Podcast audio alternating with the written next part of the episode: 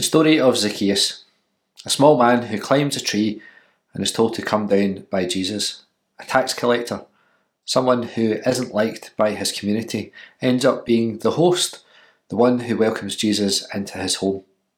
So, what on earth is happening in this story that we all know so well? Hi, and welcome to St Ninian's Church in Stonehouse. My name's Stuart, and I get to be the minister here. We're so glad that you found your way here today and join us in our worship. I'm joined by Alan, who's going to read for us and then lead us later in prayer. So let's listen as we dive into the story of Zacchaeus, the tax collector. The reading today comes from Luke 19, verses 1 to 10. Jesus and Zacchaeus. Entering Jericho, he made his way through the city. There was a man there named Zacchaeus. He was a superintendent of taxes and very rich. He was eager to see what Jesus looked like, but being a little man, he could not see him for the crowd.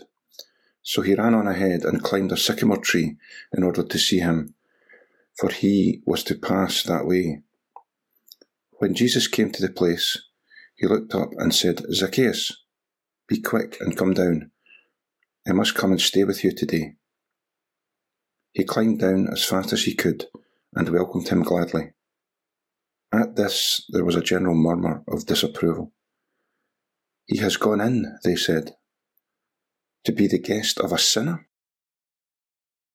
But Zacchaeus stood there and said to the Lord, Here and now, sir, I give half my possessions to charity, and if I have cheated anyone, I am ready to repay him four times over. Jesus said to him, Salvation has come to this house today for this man too is a son of Abraham, and the Son of Man, and has come to seek and save what is lost. Zacchaeus, the short tax collector.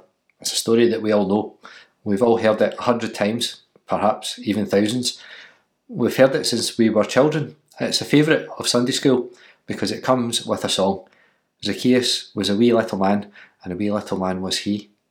And he climbs up into a sycamore tree so that the Lord he can see. Don't even know if that's how the words go. It's a long time since I've sung that. Probably you too. But we think we know this story. We think we know all about Zacchaeus. And that's kind of the point. As we come towards the end of Luke's travel narrative, this long section where Jesus seems to be walking towards Jerusalem for such a long time, and he meets lots and lots of different people. Zacchaeus is one of the last encounters that Jesus has on the road. He's come to Jericho, and it's a significant place. It's at the bottom of the hill, and the road that, that goes up to Jerusalem is the road that we encounter the parable of the Good Samaritan story on. It's a dangerous road, one that people certainly wouldn't walk at night and would probably try to avoid if they could. And that's where Jesus finds himself, at the bottom of the hill and Jericho. And he walks along, and his reputation obviously precedes him because lots of people are out on the road to see him. It's almost like a parade. People are lining the road, and little Zacchaeus, the head tax collector, can't see because he's short. And so he climbs up a tree. And as he is watching Jesus go by, Jesus looks up into the tree and says, Hey Zacchaeus, come down. I'm coming to your house for dinner and everyone's annoyed. Why are you going to his house? He's a sinner. He's a tax collector, one of them, we don't like them. Why would you go to his house? Why not go to someone who's good, someone who's righteous? And that's where the irony of this story starts. We think we know all about Zacchaeus. I wonder how many of you know what Zacchaeus actually means. When we come across someone's name in the Bible, we should always pay attention to it. We found that out before. These words that people are known by mean something. And Zacchaeus is exactly the same. Zacchaeus means fidelity or righteous. Zacchaeus is literally Mr. Righteous. That's what his name means. And so we encounter this character who we think is a bad man. After all, he's the head of the tax collectors. He's rich. He must have got rich by stealing from people because that's what tax collectors do. And besides, Even the good ones are still collaborators, they work for the Romans. But perhaps, perhaps Zacchaeus is the exception that proves the rule. As we come towards the end of this section of Luke's Gospel, this, the story of Zacchaeus seems to sum up everything that we've been talking about. It has a character who embodies three of the things that Jesus has encountered along the way people who are in charge, rulers, people who are wealthy, the rich, and people who are tax collectors. We've seen all of these characters before, and Zacchaeus seems to sum them all up. He's all of those things all at the same time. But when we encounter these characters before, they all have to make changes. Remember the rich young ruler who wants to follow Jesus but has many possessions and he doesn't want to give them up, and so he goes away sad. We've met tax collectors before, just a couple of weeks ago, where uh, the man knew that he was a sinner and he beat his breast. And there was a great distance between him and the righteous man, the Pharisee, who was trying to do the right thing, but didn't want to be like this poor sinner. Wealth is a problem in Luke's Gospel. We see it again and again that, you know, the rich man and Lazarus, the, the man keeps his money, he doesn't help his poor neighbour, and that's a problem. That has consequences. And so the people who see Zacchaeus they think he's all of those things. He's a tax collector, so he must be a collaborator. He's rich, so he must have stolen from people. He's in charge, and so he has power that they don't have, and, and so they're suspicious of that. And so they don't like him. They ostracize him, they keep him back, they exclude him, they don't talk to him, they don't get to know him. But Jesus sees him Jesus sees him in the in the tree and he looks up and he says to Zacchaeus, Come down because I'm coming to your house. And people are really annoyed. And on the face of it, they have every right to be. Who is this guy? This guy who seems to be wealthy, who seems to be in charge, who's one of those collaborating tax collectors. Why would Jesus choose that man? Why wouldn't he choose a good person? And it's in the conversation that Zacchaeus has with Jesus when he comes down, hearing all of that grumbling, that we find the heart of this story. We read the, the lines that Zacchaeus says as a bit of an apology. Lord, I'm really sorry. We read. It doesn't say that, but that's how we hear it. I'm really sorry for all the bad things that I've done. So, because of that, I'll give half of my money to the poor. And if I've cheated anyone, which I obviously have done because I'm a tax collector, then I'll give them back four times as much. But here's the thing that's not really what Zacchaeus says. There's a choice in the text, as there always is, and this time it's about tense. We read it, and Zacchaeus says, I will give half my money to the poor, but actually the text says, I give half my money to the poor. I give half my money to the poor. No, I will give half my money to the poor, but I already give half my money to the poor. And if I've cheated anyone, it's about tone. And if I've cheated anyone, which I haven't, I would give them back four times as much because that's the law and I keep the law.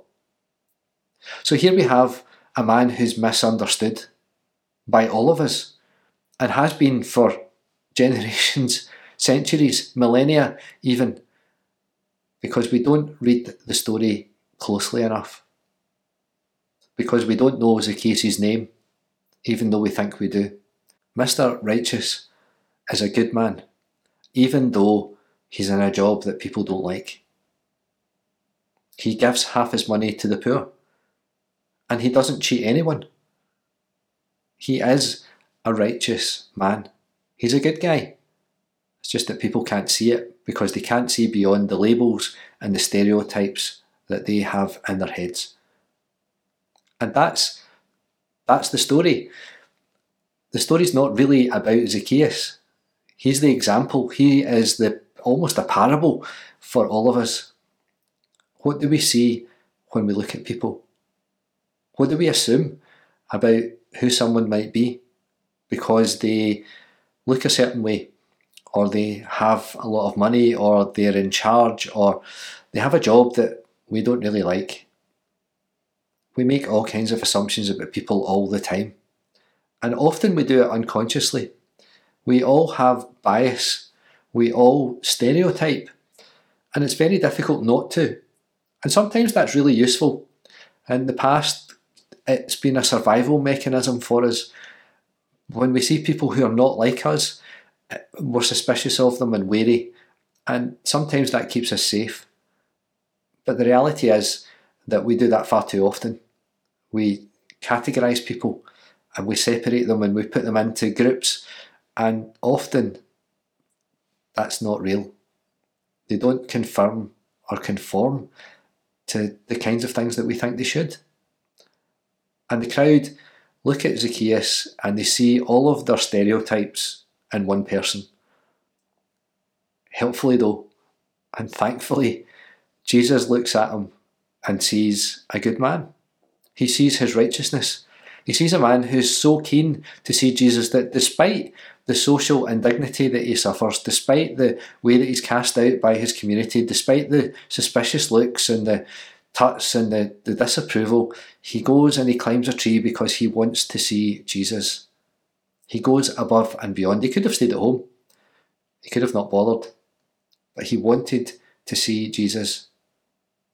He wanted to see his Lord because he knew that Jesus was all about a different way of living, a way in which people could be good, could do good, could live righteous lives just like he tried to do. But his problem was other people. They couldn't see that.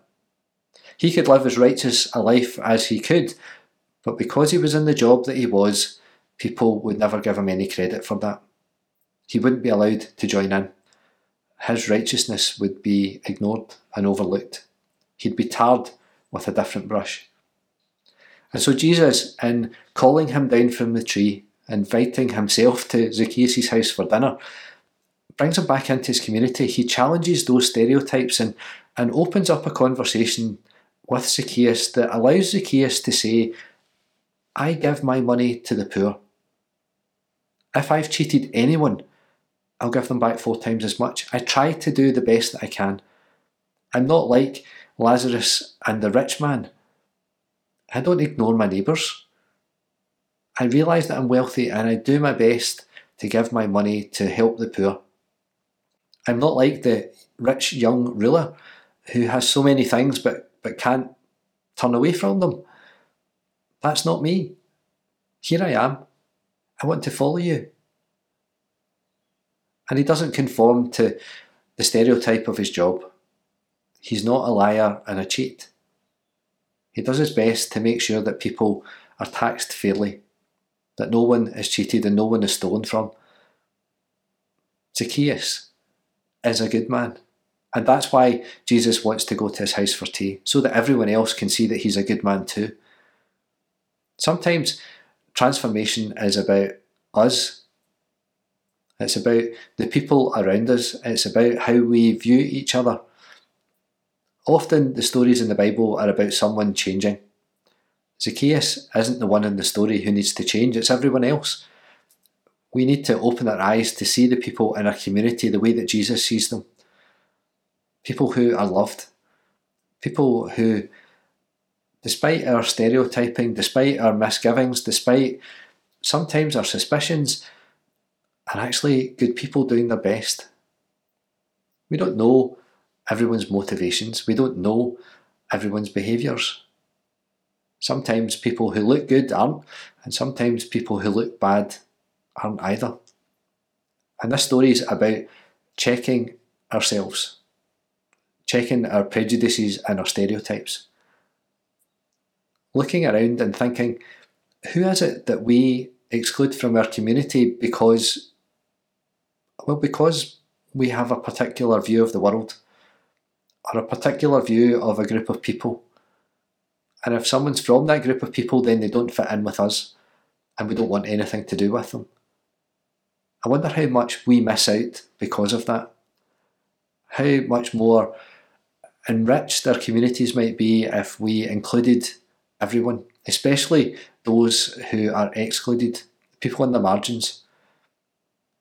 I said before that this story could be a, a summary of the whole of the gospel. And that's particularly true, I think, towards that towards the end, when it says that the Son of Man came to save the lost. That's what Luke's gospel is all about. To save the lost. And we've heard lots of parables about lost things, about lost sheep and lost coins and lost sons. But in each of those parables and in this story, the story is more about the people who do the losing than the thing that's lost. In this story, Zacchaeus isn't lost. The people around him have lost him. They've lost him because of, well, how they view him, what they think of him, their failure to move beyond a cheap and easy stereotype. They're the ones who are missing out on a good man, a good man who could be their friend, a good man who tries his best to help the community without asking for anything in return. There he is, climbing a tree to see Jesus. Not hiding, but actually standing out. A man standing in front of Jesus, declaring, I'm a good man. I live up to my name. I'm as righteous, uh, well, as I can be. I wonder if we could see the same. I wonder if Jesus called us out of the crowd, whether we would be able to say what Zacchaeus says. I hope so, but I'm not sure. I'm not sure my name would live up to his name. And that's the challenge of the gospel, isn't it? To make sure that those who are lost are found, and to make sure those who have things don't lose them. That we keep a hold of goodness, that we keep a hold of righteousness. The other meaning of Zacchaeus' name is fidelity, and that means to be true to something. And that's the challenge, I think, of this story. How can we be true to things? Zacchaeus is true to the law, he's true to his faith. He does all the things that he's supposed to do, he lives his life in the right way, even though there must be huge temptation not to, huge opportunities to abuse his power, his status, and his wealth. And yet he doesn't. He holds true. He has fidelity to his people, to those he's charged to look after, but also to his faith. So, as we reread this story of Zacchaeus, I wonder if we might be challenged by it, challenged to see beyond our own easy readings of a story, challenged to see beyond our childlike understanding of it, challenged to see ourselves in a different light, perhaps as part of the crowd who looked down on Zacchaeus, not just because of his small stature, but because of his position. And what could we do about that? How could we change? How might we be more open, more inclusive, more willing to look beyond what we think we know and discover something new and exciting, something open, something loving? an opportunity to include more people rather than to exclude people.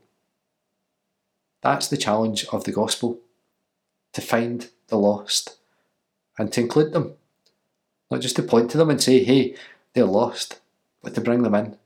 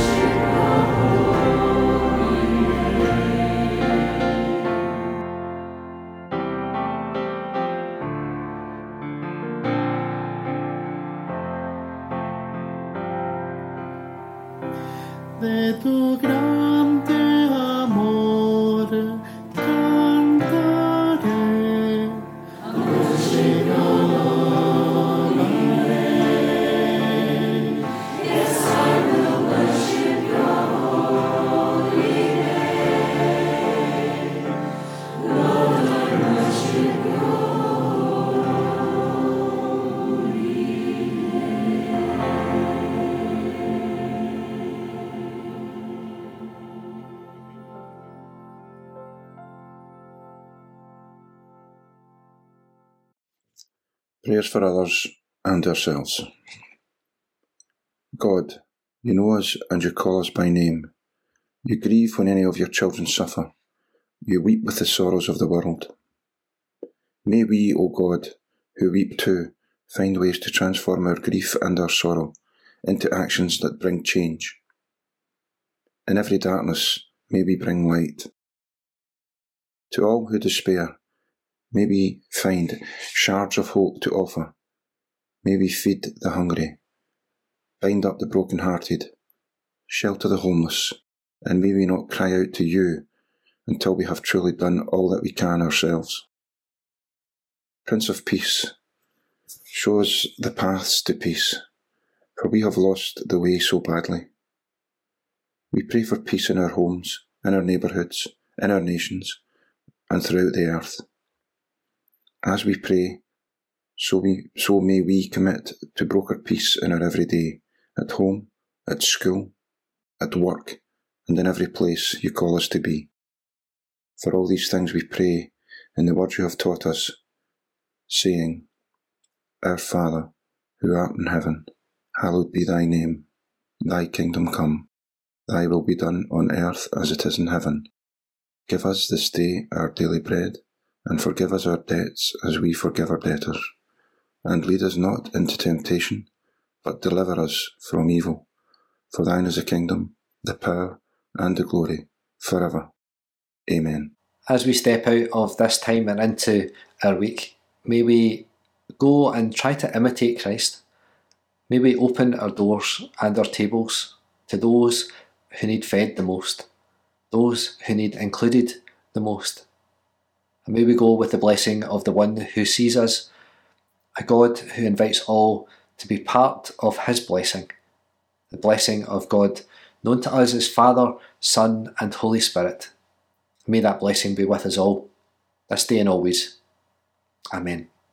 May the Lord bless you. May the Lord keep you.